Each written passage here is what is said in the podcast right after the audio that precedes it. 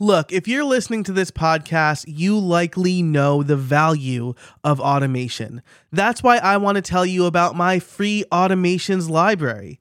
If you want some of my best automations for free, you can head over to howibuilt.it slash automate. We talk about automation a lot on this show, and it's because I think it's the best way for podcasters, creators, and solopreneurs to become more efficient and more profitable. So if you want to start automating, but you're not sure where to, well, start, you can get ahead of the game with 14 of my favorite automations across a bunch of tools like Zapier, Make, Hazel, and Apple's shortcuts. These are automations I use every day to help me run my business, and I know that you're going to love them. Again, you can get them for free over at howibuilt.it slash automate. That's howibuilt.it slash A-U-T-O-M-A-T-E.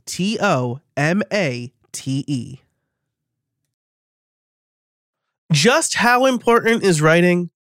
According to YouTuber Mark Ellis, your career depends on it. And as someone who's grown his audience to 1 million monthly views in just a couple of years, he knows a thing or two. That's why he's going to take us through his process for creating content, repurposing, and how you can start. Look for these top takeaways. The fact that Mark starts his videos with a blog post highlighting the incredible importance of repurposing the fact that his team has been crucial because they can do the things he doesn't have to do. So he can focus on writing, recording, and growing his audience. And listen for Mark's story about Medium and how he makes $2,000 a month from that platform, which is free to get started on. He's leveraging the reach on other platforms to grow his business. In How I Built It Pro, we talk specifically about growing his YouTube channel and about podcasting on YouTube. I am so excited for you to hear this episode, so let's get into it. Let's do the intro and then the interview. Hey, everybody, and welcome to How I Built It, the podcast where you get free coaching calls from successful creators. Each week, you get actionable advice on how you can build a better content business to increase revenue and establish yourself as an authority. I'm your host, Joe Casabona. Now let's get to it. All right, I am here with Mark Ellis of Mark Ellis Reviews. And uh, Mark, welcome to the show. Thanks for coming on. Hi, Joe. Thanks for having me. Uh, I'm really excited. In the pre show, we talked about a lot of things. I feel like um, uh, we're like uh, not kindred spirits. That's a really weird thing to say to somebody you just met. But uh, I feel like we have very similar uh, journeys and and outlooks and things like that. Um, the first question I want to ask you: um, You have a combined audience of about a million people per month um, viewing your content across YouTube and your blog and Medium. Um, how crucial is repurposing, or how? Let's take a step back. How how crucial is writing to that process? It's massively important. And I think that surprises a lot of people because people know me as the, the guy on YouTube who reviews MacBooks and you know smartphones and that sort of stuff. But um and, and, that is me. And the majority of that audience that number that you've just quoted which t- to me joe is as i was saying just before we started recording is nuts. I can't get my head around it at all. Yeah. um, but that number is mainly made up probably 85% of, of, of youtube views um, whereas the rest comes from my blog and from medium and a few other places. Um, even TikTok, believe it or not. Um, and um, but but again, going back to the, the question about the writing, if I didn't write, then I wouldn't have anywhere near that that volume of an audience. It, and, and, again, that might seem strange because the majority of my content that's being consumed is video. It's not written stuff at all. But actually, you know, inside baseball, behind the scenes, it is written stuff because yeah. that's where it all starts, basically. Yeah, and so this is this is I think a crucial point, right? Because this is something I talk about a lot. I think um, the best YouTube videos are the ones that look effortless, right? Like, I mean, so you're a tech reviewer, right? We were talking about like MKP, MKBHD and Sarah Dietschy. They're like two of two of my favorites.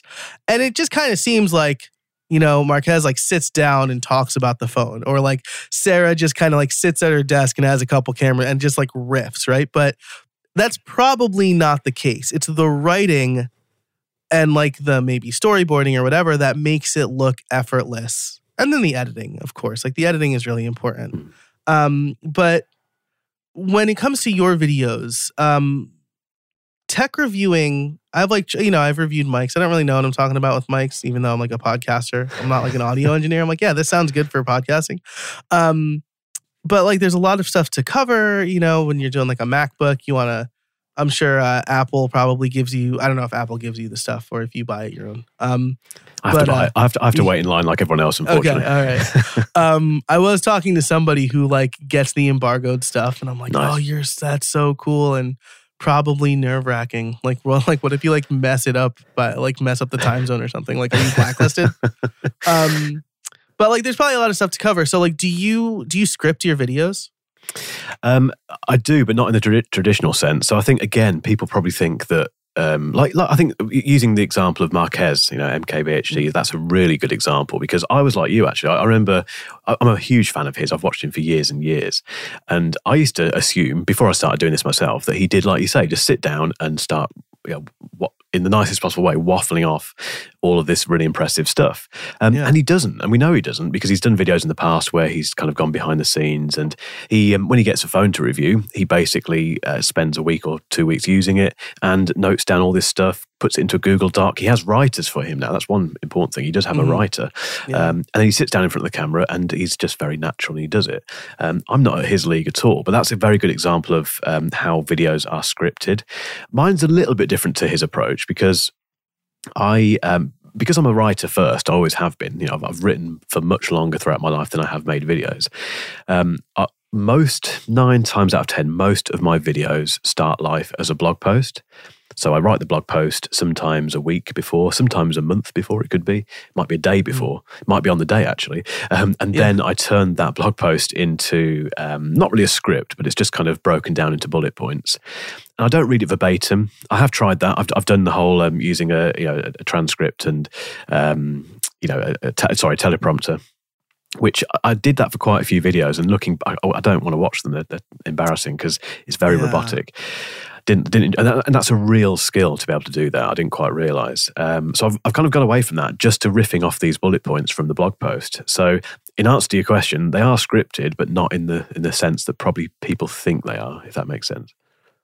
Yeah, yeah. I think that's a really good point and approach, right? I've tried using a teleprompter too, and it's just like not my favorite thing, right? Like if you're like No. delivering a commencement address, right? Or like whatever, like you're like the State of the Union, or um, I don't know if your prime minister does something similar where every year they get up They on do, stage. and- yeah. yeah. Yeah. So, um, like maybe like that's like the appropriate um medium for for a teleprompter, but uh.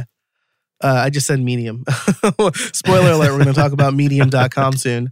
Um, but like when you're trying to create a dynamic video, like a teleprompter, you know, engaging, you know, a teleprompter is just not great, I don't think. No, I mean, I went into it really naively. I uh, kind of, uh, I, I thought fairly, um, I was a bit kind of, you know, brushed it off and thought that'd be easy. Just put, you know, put your iPad in front of you basically and, and read it. Yeah. And you yeah. start doing it, and it's one of the hardest things I've ever tried to do. And then, and then you go back and watch people who do it and have been doing it for years, like you say, whether it be government people or, you know, uh, news readers or uh, other YouTubers who do use teleprompters. They're so skilled at what they do, and um, I just can't do it that way. It's, it's, it didn't work for me at all. Yeah, this is another thing that looks effortless, right? Uh, but like, Mm. or like the better they are, the more effortless it looks. Um, You know, you think about like, okay, I was watching. I don't know if you watch the Tonight Show with Jimmy Fallon at all. I watched. I don't YouTube watch it. clips I'm obviously aware of it. Yeah, yeah, so I don't like, watch it, but I'm here. so you know he does like the rehearsal but there's somebody with cue cards right um Hmm. which is like also wild to me that it's like 2023 and he, there's still a guy holding cue cards. Um but uh i mean i guess that makes sense right? Because if it's like auto scrolling and like you got to pause for laughs and stuff like that but like um usually you would have no idea he's reading cue cards. Um and then like he got ahead of himself a little bit and like made a joke on the cue card that wasn't showing. And it was just like a reminder of like how good he and like other late night hosts are at like reading off of this th- these cards or a teleprompter. Um but you know like you said i tried it and i was like oh this is i'm like a i'm a good public speaker I speak for a living. Uh, and then Yeah. if you're not reading at like you need to like dial the the scroll the auto scroll at like your exact speaking pace. Otherwise, like I get totally messed up. Oh, you Uh, do completely. completely. Yeah. And there's a, there's a small bunch of YouTubers who can just sit down and not have anything in front of them at all. Um, I, can't, I can't name any because you don't really know who they are, but I know that I know they exist. I've even Right. tried it myself and failed miserably. But the people who can do that are even more talented, and they've just got that natural charisma and ability just to not even think about the camera and just go for it. But most of us can't do that. That's that's a very unique skill. Um, but again, that comes back to why the writing's so important. You, you have to have something there in front of you, however you do it, whether it be a teleprompter or bullet points like like I have. Uh, but there has to be something definitely. Yeah, that's exactly right. And I'll I'll just add one more thing to this, right? Is I create LinkedIn learning courses. And um, they asked me to create scripts for all the videos. And they're like, you don't re- don't read the scripts though. Like the scripts are just like so you know roughly what you're going to say. Um, and I feel like like that's blog posts are the same exact way, uh, right? Like you write the blog post, you the writing lets you organize your thoughts, right? Like so you're not just going like, oh yeah, oh yeah, and the GPU, oh, and the fan's kind of loud in the Mac studio, um, or whatever. Yeah, and the, the other thing it does, it keeps it fresh in your mind. So if, if I have written a blog post the day before I start filming the video for that, it's there. It's I've, I've, I can remember it. And you've made a really good point actually about covering tech stuff, particularly um, Apple. So most of my channel and most of my content actually is about Apple stuff. Um, and uh, love them or hate them, one thing they do really make very hard work for people like me is the number of acronyms and letters and numbers. You know, if you want to buy an M2 Pro 16 inch MacBook Pro with the M2 Max Pro, oh, I've got that wrong already. You know, there's so many Yeah. different letters and numbers and things. And I can guarantee, Joe, most of my videos, I, I'll freely admit, hold up my hands, have got one or two errors in there. You know, I've, I've misquoted the, the the processor or the memory, whatever it might be. Uh, And people always pick up on that, as you can imagine. But Of um, course. but again, that is that's again why you've got to spend a bit of time, like you say, organizing your thoughts, getting it down onto paper. Um, unless you're really confident in in a topic, if there's something that you've, there are certain products actually that I've reviewed where I've reviewed them several times. So if it's a pair of AirPods Max, for, for instance, I've, I've made lots of videos about the AirPods Max. I could probably just about sit down without a script and talk about them in relation to a different pair of headphones um, relatively confidently. But that's only because I've done it again and again and again. It comes back to the consistency and the, the, the, the repurposing of the content about those particular headphones.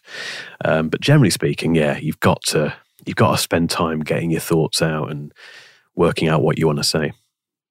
Yeah, and this is, I mean, if anybody's tried to record a YouTube video just like off the cuff, right? I'm good. I think I'm good at speaking off the cuff. Obvi- like I've done like 400 podcast episodes, um, and like I'm generally good conversationally. But like sitting in front of a camera and trying to craft a narrative on the fly is hard. And so, like, Mm. usually the first like a roll right that I record for a video is just garbage, right? Oh, mine like too. this is where I should have written it down. Um, and so now what I've been doing is, uh, and and this is gonna kind of lead perfectly into our conversation about repurposing. Uh, now I will, well, I'll scour old newsletters and blog posts because now I have like years worth of those. Hmm. But if I create a, something from scratch, I will make it as a LinkedIn post first uh, Yep. because those are like pretty punchy, pretty short, to the point. And then I take that and I turn that into an outline for a podcast episode. Yep. And then I take that and I turn that into the skeleton of a blog post. Um, and so like my ideas are organized. My podcast is a mini podcast, not this one, the other one.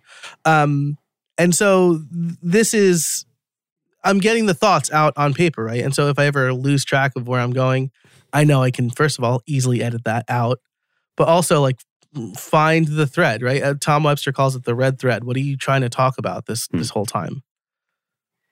Um, and so Yeah. you mentioned repurposing. Uh, let's talk about that. What is your um, First of all, tell me, like, give me the elevator pitch for anybody who's not sold on repurposing, uh, and I- then tell me your process. Yeah, definitely. So I, I saw something recently on Twitter, and I wish I could remember the two films, but it, it doesn't really matter because the same thing applies. So um, someone posted a, um, it was one of the films was the Jungle Book, and it was the the the, the original Jungle Book. Um, and I'm, this this is related. I'm I promise. It doesn't sound like it is, um, but the it showed a sequence where the character was walking across the.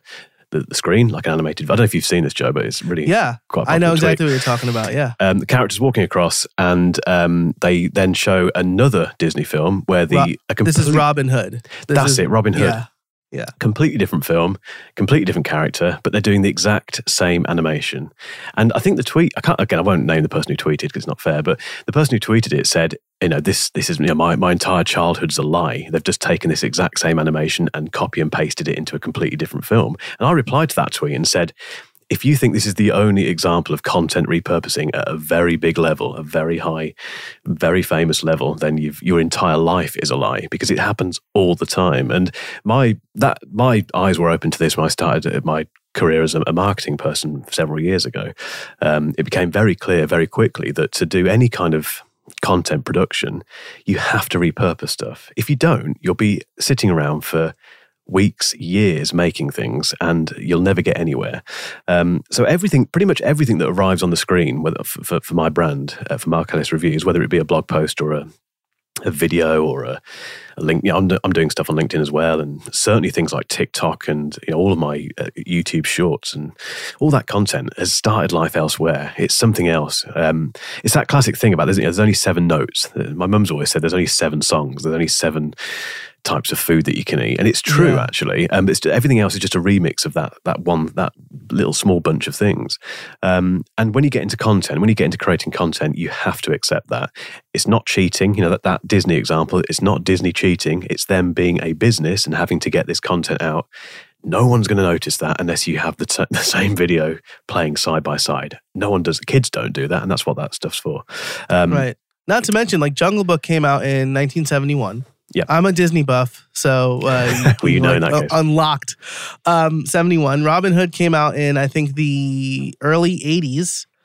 That era was lovingly called the Disney Bronze era because it was not a good time in Disney's history, and they did reuse a lot. But like Robin Hood was one of my favorite animated films growing up, and like I I don't care today that they use the same stills from the Jungle Book or like that Little John is Baloo. Like I like Doesn't matter, does it? Character, yeah, it doesn't matter. It's you're telling an interesting story, right? Exactly. Yeah. And that's what this is all about. What what I do is telling stories. It's not quite as interesting as the Jungle Book or exciting as the Jungle Book, but it's it's telling stories about tech. And um, again, that comes back to to repurposing uh, the content. And and my, you asked about my um, my kind of um, process for this, like my technique for this. So um, it is very simple. It's a case of planning. I don't plan out too far because I I can't because I work in the tech industry where things Mm. change very quickly. I don't always know uh, all, all all of the releases that are coming up, so I have to you know, leave a bit of space. So I typically plan at the very most a month ahead, but that's quite far ahead for me. So probably two weeks. And I'll start by planning out uh, my weekly blog posts. So for every week, Monday to Friday, I write on both. and I'll, we'll come on to this later, I think, but I write on both my own website and Medium. And then I do two, sometimes three videos a week on YouTube. Um, and as I mentioned earlier, that the writing is the starting point. So you know, I wake up fairly early. I tend to write quite early in the morning because that's when I somehow manage to get the words out. And um, do that each day.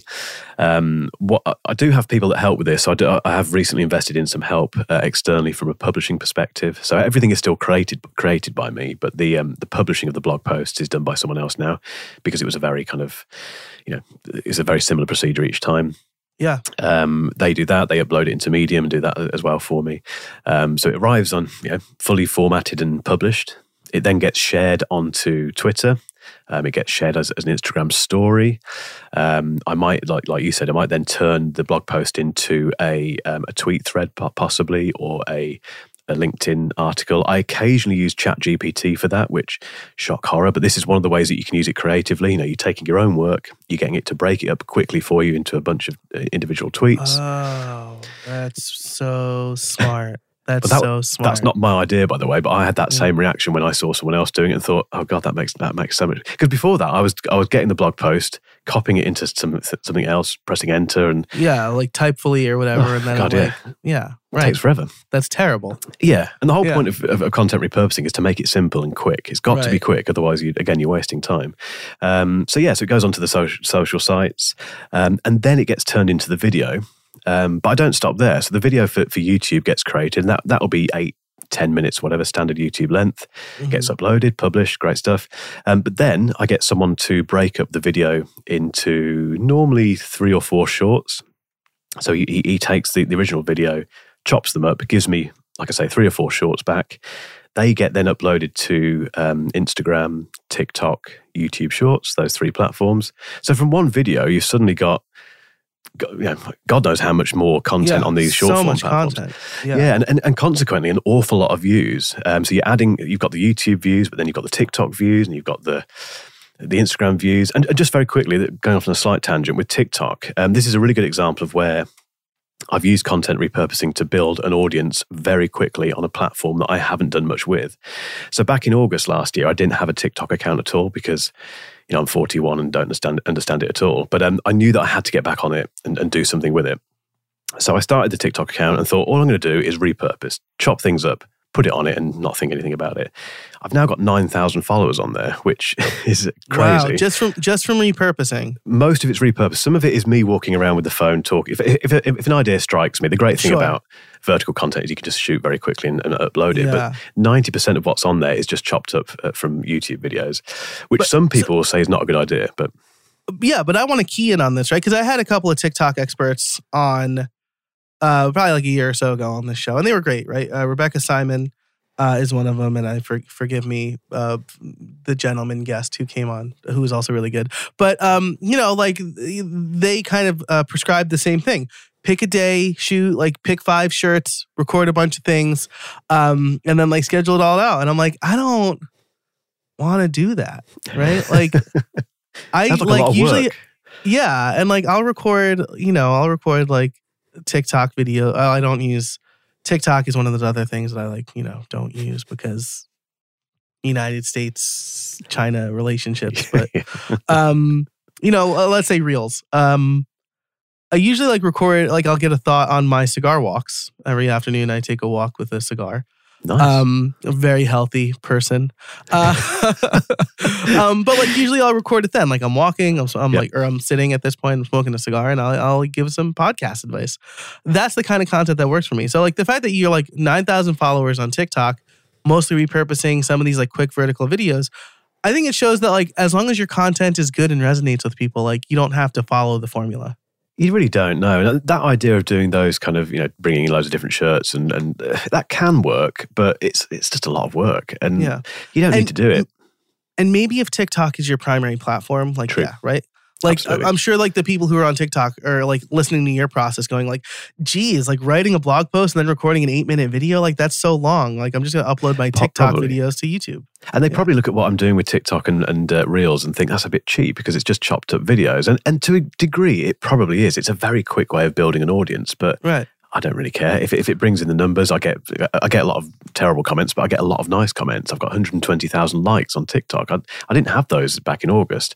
Um, and it's been very easy to get them, really. Um, I say easy. Obviously, all this comes from content that I pour a lot of work. I should kind of confirm this that I, I spend a lot of time on my YouTube videos. I'm, I'm, I'm, I'm a videographer by trade. I was before this. And I'm the sort of person who does lots of little things that people probably don't ever notice, but I know I've done it. So I, I take great pride in the work I do. But that pride, it doesn't disappear, but it does kind of evaporate a little bit by the time it gets to TikTok because it's just a case of these people are like like this. It's getting them talking. I've got people arguing between themselves in comments between Samsung and Apple fans. Great, that's brilliant for the brand. Let's make it simple. Yeah. I love that. I'll also say, like, you know, um, I mean, maybe the podcast community is a bit more polite unless you talk about like the Blue Yeti. Um, but I was like nine to five Mac just redesigned their site, and I'm I'm pretty sure I know the agency who did it from my my experience in the WordPress space because the CEO of that company like shared the site, and I'm like, why do you care if they redesign unless you did it? Hmm. Um, and then I'm reading the comments, and they're like, the old site was better. This all sucks, and I'm like, if I ran an Apple Like if I ran nine to five Mac, I would shut it down and like never go on the internet again. Like Apple, mean Apple fanboy comments are like some of the worst comments. They're not as bad as headphone people. If you want to get really roasted, review a pair of headphones and say something nice about them. Because the people that don't like those headphones will come after you with not literally, but with digital pitchforks. They'll um, they Wow. are brutal. I don't know why, because they're just headphones. Who cares? But they, yeah, they are absolutely lethal. Those people. That's wild. And that's like, you know what? Most people probably won't be able to tell the difference. Like really. I consider myself an audiophile a little bit. And like if I did like a blind test between like the AirPods Max and uh you know, well I got like the I could probably tell the difference between these two because these these and the AirPods Max are always on my head, but like the new Bose Quiet Comfort, whatever one. The ones that don't Mm. suck, right? Yeah. There was like the ones that sucked in the, The- the middle better of the ones, two yeah. quiet yeah. The Um, 700. yeah. yeah, yeah, exactly. Um, I probably wouldn't be able to tell the difference, or maybe like if I was, if I was listening to Apple Music, maybe right because they like do that. But like if I'm listening to Spotify on both of them, I'm probably not going to be able to tell you which switch. No, that, that's, that sums it up completely. It's, and it's Yeah. the same thing with a lot of smartphone comparisons and laptop comparisons. But yeah, definitely. Yeah, amazing. Um, so th- this has been great. Your process is very cool. It's um, again very similar to my podcasting process. Um, I want to touch on. Well, first of all, I want to touch on going back to the Jungle Book versus Robin Hood. First of all, neither of those movies were original ideas. Like those were Exactly. Yeah. books. Um, and like if you're if those people are really worried about their childhood, like just like blow their mind and be like, also, what the Lion King is Othello. The Lion King Yep. is Hamlet. Yeah. Othello. It's one of the Yeah. two, isn't it? I think it's It's Othello. one of it? them, right? Yeah. Um, and they'll be like, "What?"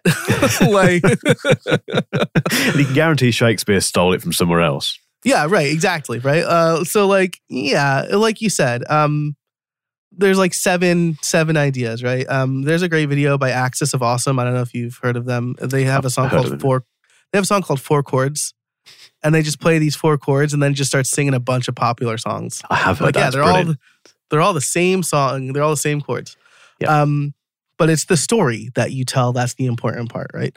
Um, and so writing is super important to your process. You're repurposing your content, creating these videos. I love that you're like that you're sharing clips. I think something that I don't want to get lost in this is that you do have a team of people.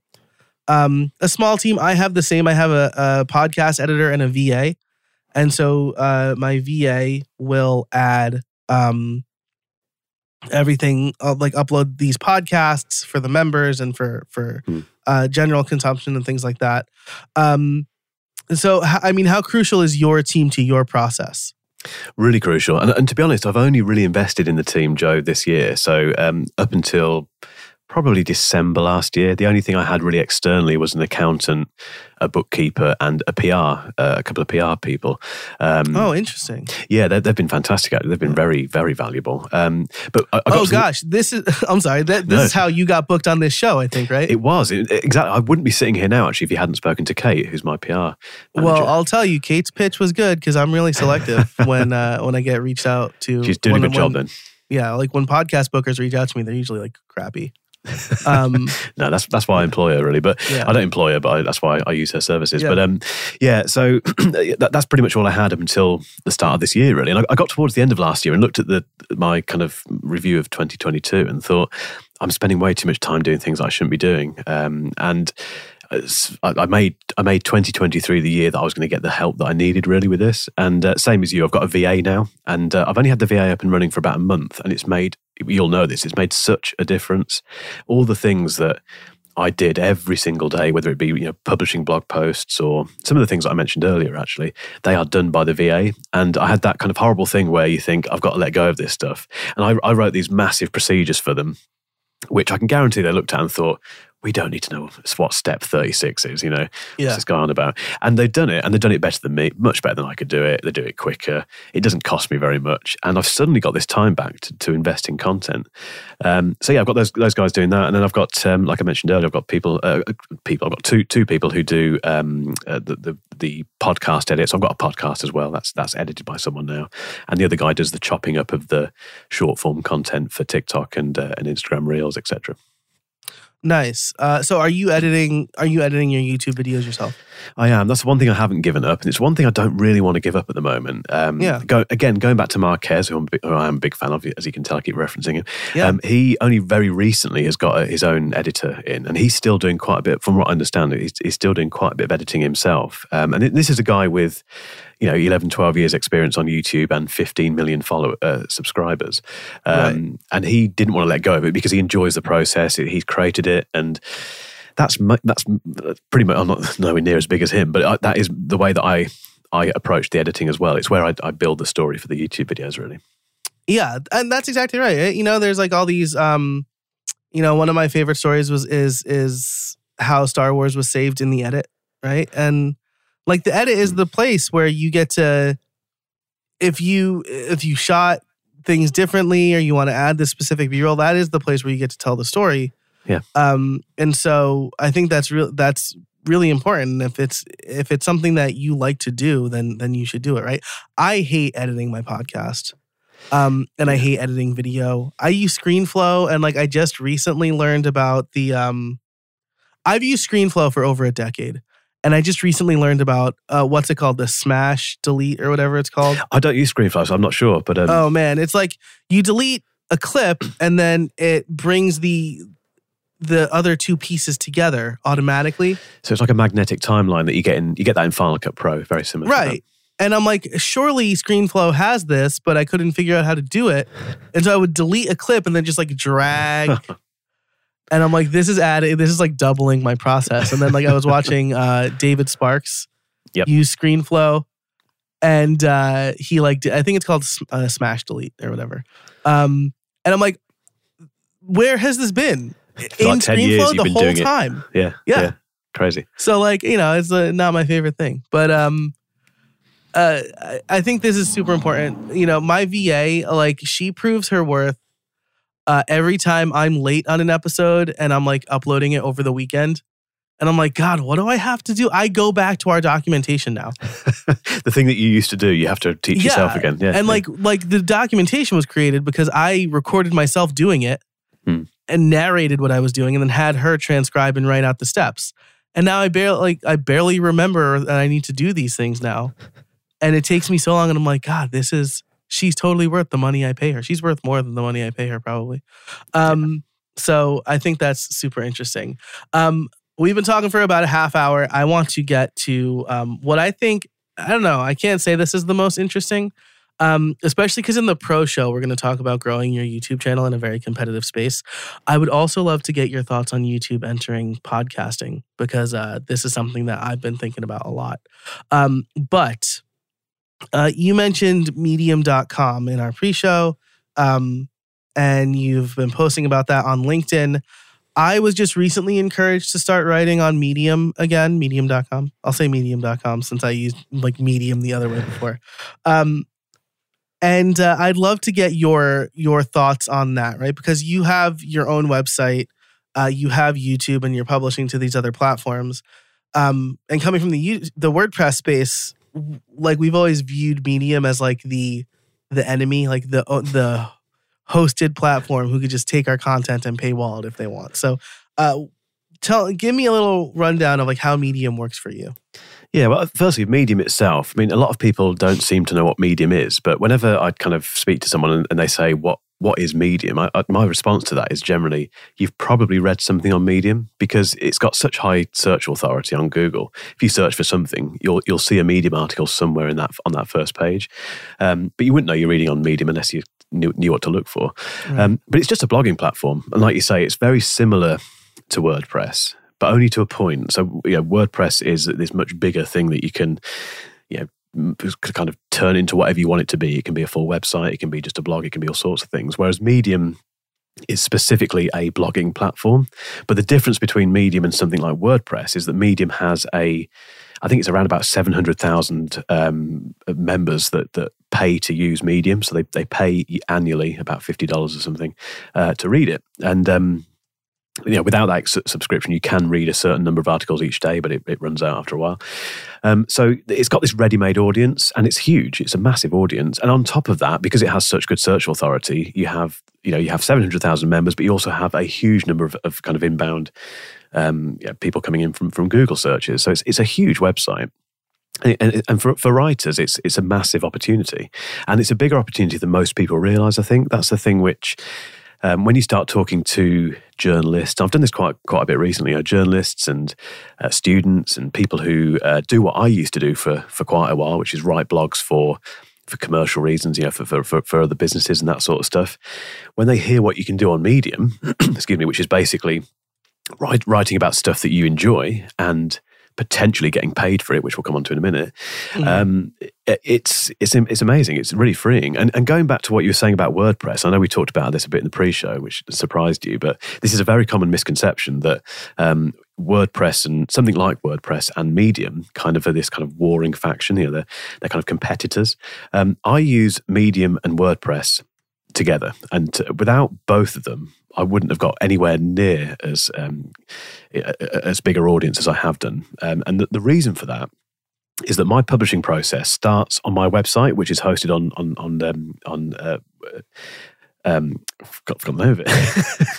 hosted on WordPress. Yeah. Um, sorry, it's been a long day. Um, host, hosted on WordPress. I, I, I, uh, basically I start the blogging process there. It gets published on my WordPress site. When that's done and it's published and I've shared it and done all the stuff with it, I take the URL from the WordPress blog post, and then Medium has an import tool. So you basically go into Medium, mm. click on import, pop in that uh, WordPress URL click import. You have to do a bit of formatting because it misses a few things out, but not, not too much. Um, and then you hit publish. And then basically you've got the same blog post on your website, WordPress, and as you have on Medium. Identical. You, you might, I mean, occasionally I'll change the title just to, sometimes certain titles work a bit better on Medium than they do on my website. Yeah. Um, but it's the exact same content, pretty much, same images, same text. And the first thing you think, and I thought this before I started doing it, is hang on a minute, duplicate content. Yeah, the, right. Google's not going to like this. They're going to look at this and think, right, his website is going to be pushed down search rankings because it's got duplicate content. We, we will favor Medium because Medium's got it's just massive. Mark Ellis reviews is tiny doesn't work doesn't work that way at all. And the reason it doesn't work doesn't work that way, and being a web developer, you'll be aware of this. When you import into Medium, Medium automatically inserts a canonical link. I think that's how you mm. pronounce it. Yeah, uh, back yep. to your site. So it basically basically tells Google that the original attribution for this um, this this work is the website that it came from. Leave it in leave it in peace. Let it let it do its thing. Um, and to date, basically, that's meant that I've been able to build two separate audiences. One on my website, one on Medium with the same content. And crucially, if you know if you're running a business like I am, I, am earning revenue from both of those sources. So, and I don't mind talking about the numbers at all. On on Medium, um, I don't earn below two thousand dollars a month on their partner program, and on my website, it averages between fifteen hundred to about two thousand dollars per month on AdSense revenue. My wow. website is full of ads. I'm not slightly embarrassed about it, but it does work at the moment, so I'm leaving it as it is. Um, I don't mind admitting that. But um, but you suddenly got there, you know, three and a half, four grand's worth of, of, of revenue, and it's it's a classic example of repurposing content in a way that most people aren't aware of. Wow, that's that's incredible. And uh, like you said, the canonical um, marking is really important, right? Because again, like like you said, um, you can because there are people who who will like share content or republish content and repurpose content. Um but like telling google like hey this is like i call it the one true source right? This is the one true source uh for this content. Send it here. Um then like yeah google's fine with it right? Oh mm-hmm. all right well at least you're recognizing that you're not just wholesale copying this. Um that's really interesting. I wonder if there's a way for me i'm like a big automation nerd uh, I wonder if there's a way to do the import via Make or Zapier. There probably is, yeah. I mean, if there yeah. is, let me know. But I mean, that, again, that's something that I'm getting my VA to do. They're doing that at the moment, yeah. so I'm not. I'm not doing that anymore. But that that would be great. I mean, that would be amazing if you could do that. Um, and also, just very quickly, I think I've heard a few people say that if you do it in this the method that I've just described, um, in in some way that will harm your rankings on on Medium. But in my experience, that hasn't been the case, unless I am leaving lots of views on the table. But the way it performs at the moment, I'm happy with. You know, I, don't think that's the case. It, it seems to work very well, and um, I've established this consistent revenue and consistent views.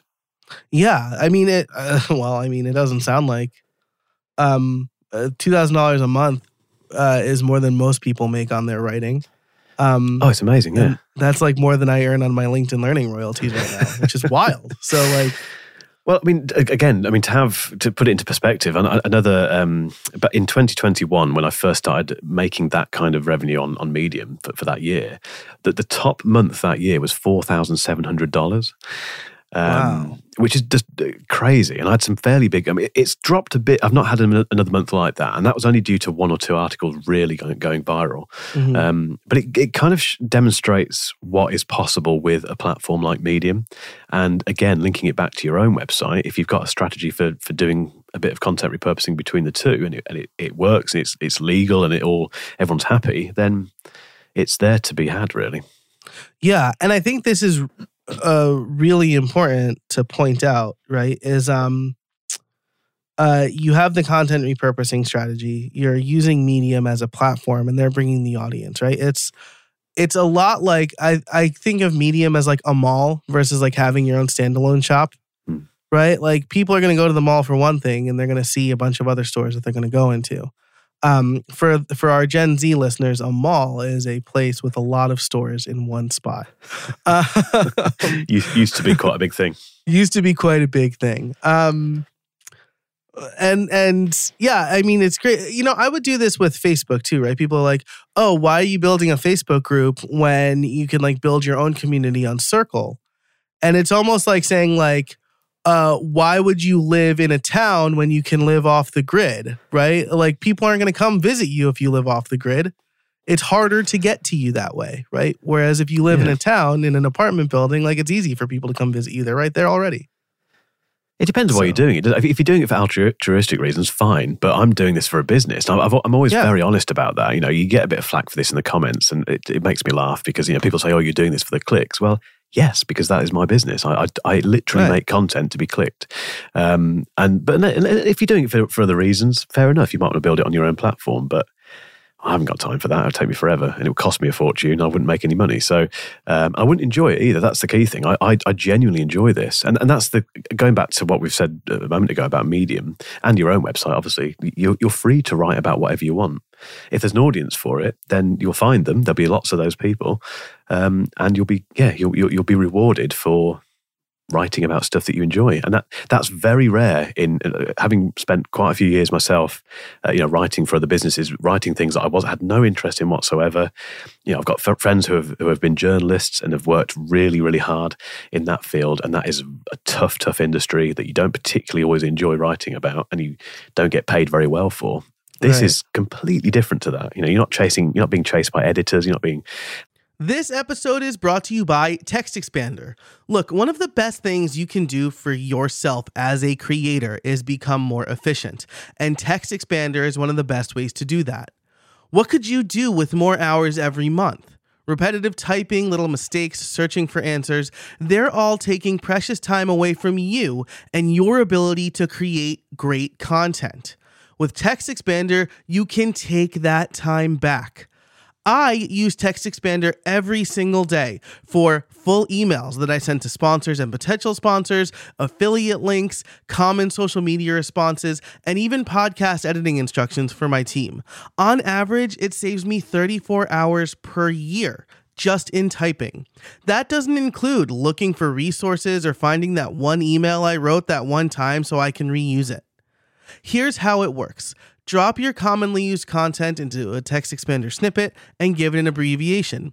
Then type that abbreviation and your content expands wherever you type.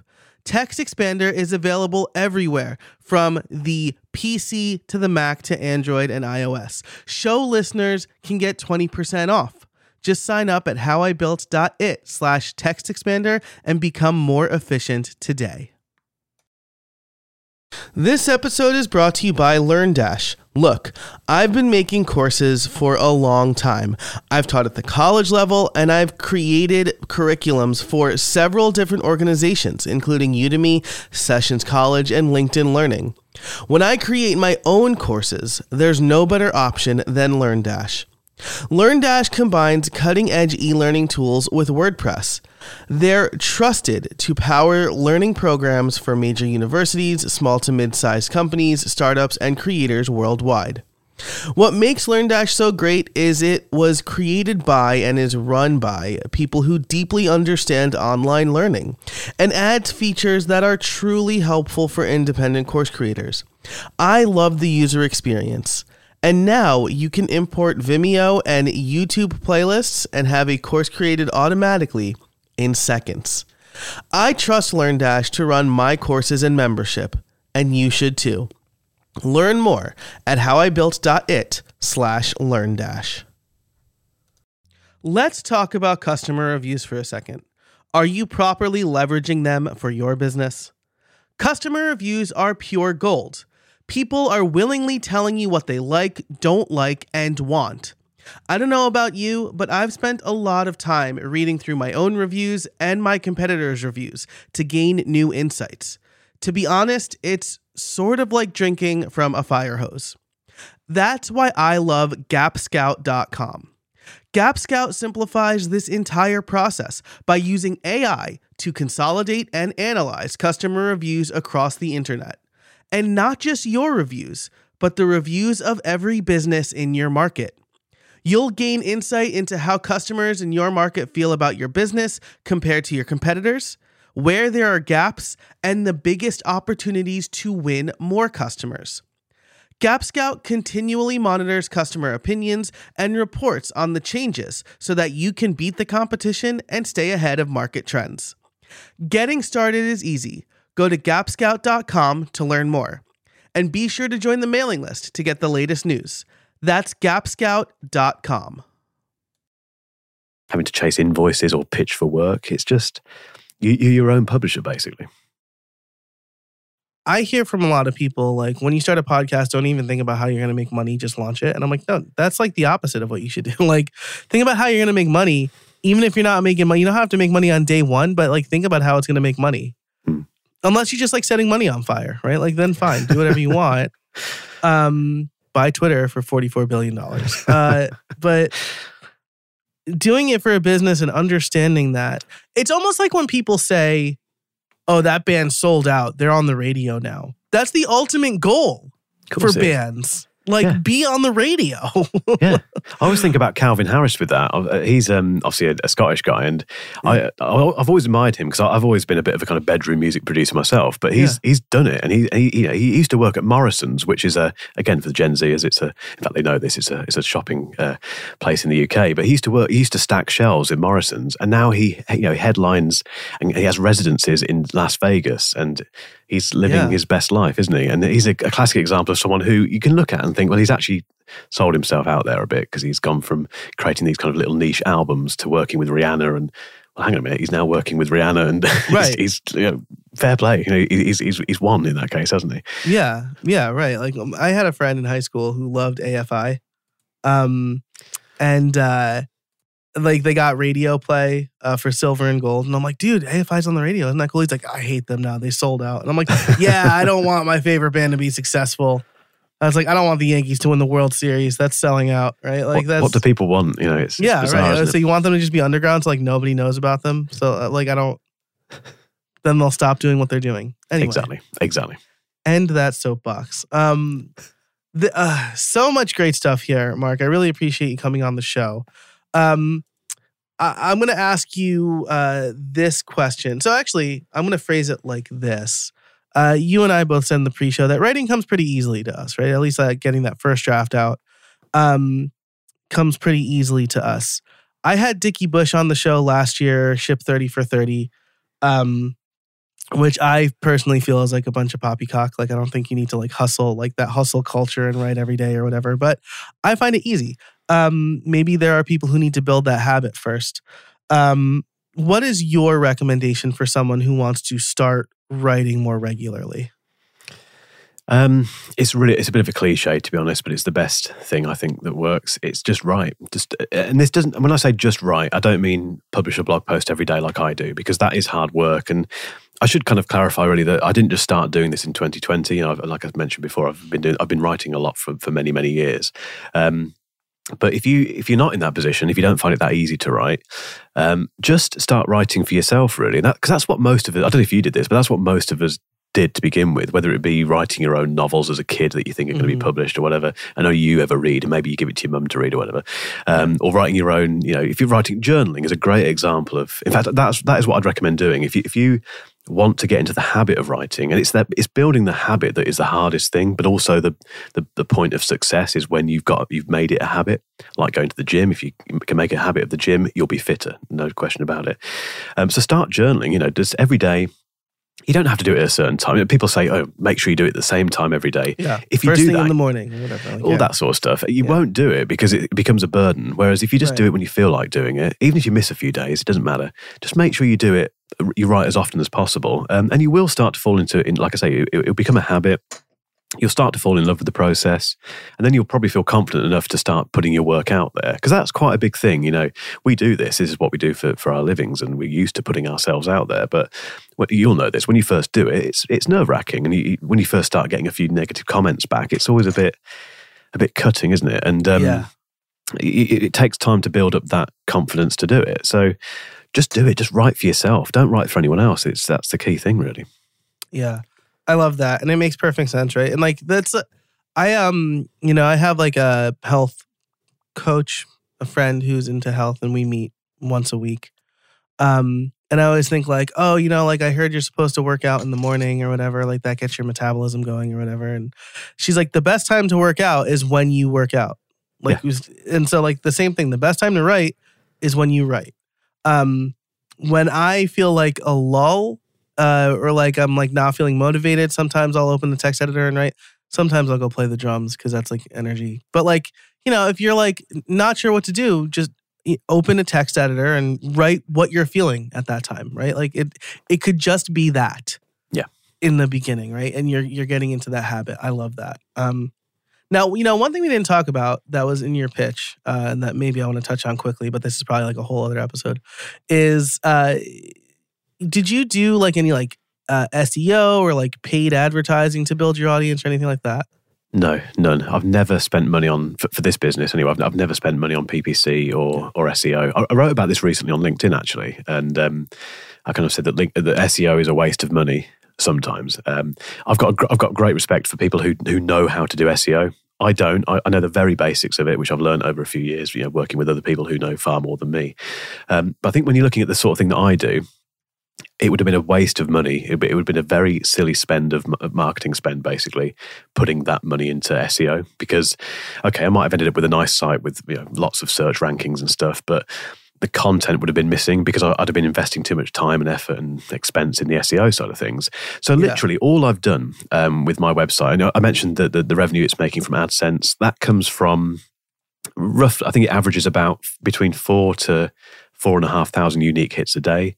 Um, it's built that traffic purely from me, one, publishing regularly, two, adding things like meta descriptions to image alt- tags and things, Mm. and making sure there's a keyword in the title and Yeah. a couple of keywords. Some of that like piece. technical SEO, like organic SEO Yeah. stuff.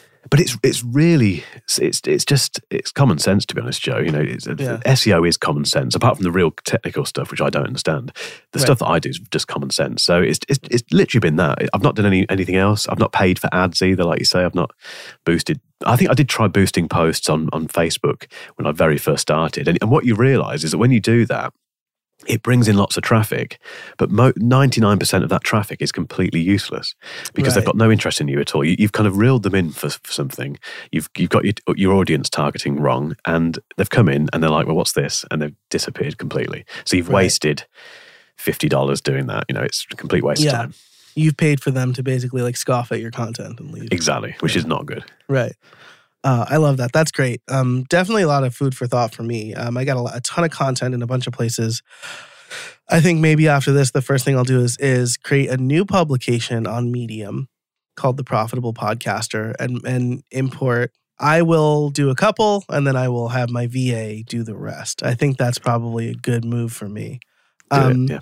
and then, like I said, I told you in the pre-show, like I was ri- publishing to Medium, copying it back to my WordPress site using a make automation, uh, and it sounds like I'll do it the opposite way now, uh, where probably based on the source, I'll have it go into different publications. Because you can, uh, again, if you're unfamiliar with Medium.com, you can have multiple publications under a single user, and and publish to them, or just publish to no place, right? Like that was the confusing bit for me. yeah. So yeah, what basically how it works? You have you you have one profile on Medium, so you, are the writer on Medium. Yeah. So for me, it's just Mark Ellis is the writer on there, but you can publish to different publications. That's probably what you're, you're thinking of. So yeah. you can publish to your own profile. That's fine. Although unless you've got a huge audience, that isn't particularly effective. Mm-hmm. The best thing you can do is publish to established publications, which are a bit like magazines within Medium. So, you know, I, I publish on Mac O'Clock, which is a you know, a, a kind of Mac Apple based um, publication on Medium. There's thousands of these things.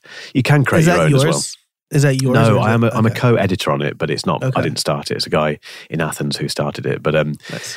but yeah, you can you can basically publish to as many of those publications as you want. Um, it, it, makes sense to stick within one niche. That is one thing I'd yeah. keep in mind. But cool, yeah, that that makes perfect sense. Uh, I assume it's uh, Athens, Greece, and not like Athens, Georgia. no, it's Athens, Greece. That's cool. Uh, okay, so I guess one more follow up question on this. Do you find that being a co editor on a publication has helped build your audience, or was that just kind of like a residual from you already building your audience? No, it's really helped. Yeah. So okay. the, the reason I mean, I've got 16,000 followers on Medium now, uh, which has taken a long time to build. It's quite a slow growth on that mm. compared to things like YouTube. But um, yeah, one of the, the key component, one of the key components of that has been my regular publishing through Mac, through Mac O'Clock because that has an established audience. So if if if, an, uh, if a story goes through Mac O'Clock, it gets put in front of uh, lots of people versus putting it through my own profile, basically. That's really interesting, right? Because I do I write for the podcast host uh, dot okay. com. Yep. Um, and it's been great. I really enjoy having that as an outlet for like timely articles, and it's a paid gig, which is nice. But um, I don't know how much audience building it's done for me. Now, I did speak at their summit, and that was like huge for building my mailing list. But maybe I, uh, maybe I have some homework to do. Right, find a couple of podcast related publications on Medium, start my own, and, yeah. and get my content out that more, um, out there more. Uh, now, I will say, as this, as we record this, it hasn't happened yet, but as it comes out, you're probably about a month in. Um, you have a medium.com cohort that you're you're hosting, right? Yeah, so I'm not sure when this is being published, but like you say, maybe after after the first cohort has gone live. Possibly. Yeah, this will be. Uh, people are listening in early May if they're listening. Okay, yeah. It so it's out. been. A, yeah, yeah. So the first one's been. In fact, it's quite a good time to talk about this because it will yeah. have happened. Hopefully, it was a massive success. yeah, we'll um, do that. We'll uh, fu- uh, future us has come back and it was a massive success. Let's assume it was amazing. Yeah, yeah. Um, which I'm sure it will be. But uh, yeah, basically, uh, to cut a very long story short, I I wrote a, an ebook last year about uh, how to make money on Medium, and again, playing on that whole you know two thousand dollars two thousand dollars a month thing that I've managed to, to do. Because uh, clearly I've, I've found something that works. I found a, a, a, process. I've done it for long enough now that I know it works. Yeah. um, so I, I, built that process well kind of condensed it into an ebook um, and then started doing some free webinars about it which were really well attended. I still do those actually and perhaps we could put a link to them because yeah, like I said, sure. they're completely free and people can join. Um, and they were like like I say really popular and then I thought, well, why don't I just go the full hog and start a proper academy for this and do a proper cohort based live, you know, not pre recorded, uh, not, not really evergreen, um, full on live cohort based course, um, which I created. And like I say, by the time this has gone live, the first cohort will have been and gone. Um, and it's an eight week course, it's me presenting it. Um, I've tried to keep the pricing fairly realistic because I think a lot of cohort based courses, there was a boom, wasn't there, through 2020 to 20, yeah, probably very recently, really. Seven ninety nine um, to one, like, no, to oh, $2,000 or whatever for a cohort based course. Huge, yeah. yeah. huge fees. And, and to be fair to the people that were running them, people like Ali Abdaal, they, they worked. You know, they made an awful yeah. lot of money from these courses. But I think that that started, as we're recording now, that is starting to wane a bit. So I've, I've very sure. much kept that in mind. And the other thing, the other reason I've kept that in mind is because I know that what I'm doing here isn't particularly well known. You know, people don't know what Medium is. They're probably putting a lot of faith in me being able to show them how to use it properly and become effective online writers and what have you. Um, but yeah, so I, I, just wanted to share my learnings really, and that that's the other part of my business. You know, I'm a tech reviewer, but also I want to impart my knowledge and um, do it through these kind of cohorts and through free webinars and things. And I, I just I enjoy doing it really, Joe. it, it is obviously it's a, a, revenue maker for the business. Again, not being shy about that at all. Yeah. But I genuinely enjoy it because it's very different to talking about laptops and iPhones all the time. Yeah. And I mean, that's the beauty of the creator economy, right? I mean, that's why, I mean, this show, this show started off as me interviewing other WordPress developers on how they built their WordPress plugins. but it's evolved uh, to talking to creators about the creator economy. And like that's the beauty of it, right? I get to talk about and teach you this thing I love that I do well. And I also get to make money doing it, which is super cool. Yeah, it's amazing, isn't it? And it's such Yeah. a big. Uh, I think I listened to one of your. I can't. Uh, forgive me, I can't remember who it was that you were interviewing, but it was a fairly recent one uh, over the last couple of weeks where you quoted the uh, the, the kind of or the, the guest might have quoted the number, uh, the revenue, the projected revenue for this creator economy per day, and it was something. It was in the billions, you know, by Oh, twenty twenty eight or something. Yeah. Um, it's huge. It's just a massive industry. Um, yeah, Yeah, incredible. absolutely. Well, you're uh, you're you're making me dig back into my memory because I've I wish I could remember who it was. Yeah, I, if it's know. if it's more recently, um, I could probably find it. But I've I'm like pretty far ahead. You know, I mean, like we're recording this and it's coming out in two months, so I'm pretty It's impressive. pretty excited about that. It's probably Jake Thomas. I'm gonna guess it was Jake, Possibly, yeah. uh, or maybe Drew Dillon. Like those are the two guys who probably it was. But Hmm. anyway, check both of those out. Um, all the show notes will be over at howibuilt.it slash 312. Uh, Mark, if people want to learn more about you and what you're doing, uh, where can they find you? There's a couple of places, just to be greedy. Uh, the first one is Yeah. markellisreviews.com. That's my main website, really. So that's where all of the blog posts I've just mentioned, are, that's, that's where they live. You can find me, find my, my um, YouTube channel from there, or you can search for, for me on YouTube, obviously. Um, the other thing that I would like to very quickly plug is, is Solo Club, which is the, um, that's my brand that I've built around the Academy. So it's my, it's my kind of the educational part of my business. I'm helping other creators. So Solo Club is a bit of a play on the solopreneur Yeah. phrase, uh, which I didn't used to like, but I like it now because it kind of very neat, neatly describes what I do. It's Um, like webinar, right? I used to hate webinar. Yeah. I'm like, yeah, now I do a webinar every month. So You have to accept Yeah, it, don't you? yeah. Um, but yeah, soloclub.online, that is where the academy lives and that is where the free webinars you can join and you can you can check out my ebook and that sort of stuff. Um, and yeah, and from both of those websites, you can get in touch with me directly as well if you want to. Fantastic. Well, like I said, all of that will be in the show notes over at howibuilt.it slash 312. In the pro show, uh, we're going to talk about growing the YouTube channel, thoughts on YouTube podcasting, and then I'm going to ask you your webinar stack uh, because I'm very curious about this right now. Um, and uh, yeah, I, probably the ebook. We'll see how much time there is. I want to be cognizant of your time, obviously. Uh, but thank you, Mark, so much for coming on the show and spending some time with us today. Thanks, Joe. I've loved it. It's been brilliant. Thank you for listening. Thanks to our sponsors. Again, you can find all of the show notes over at howibuilt.it slash 312. You can also join the newsletter over there. I send uh, tips and tricks, as all podcasters do, um, weekly, maybe multiple times a week. If you identify yourself as a podcaster, you'll get a bunch of emails and it'll be great. Uh, so, again, that's over at howibuilt.it slash 312. Thanks so much for listening. And until next time, get out there and build something.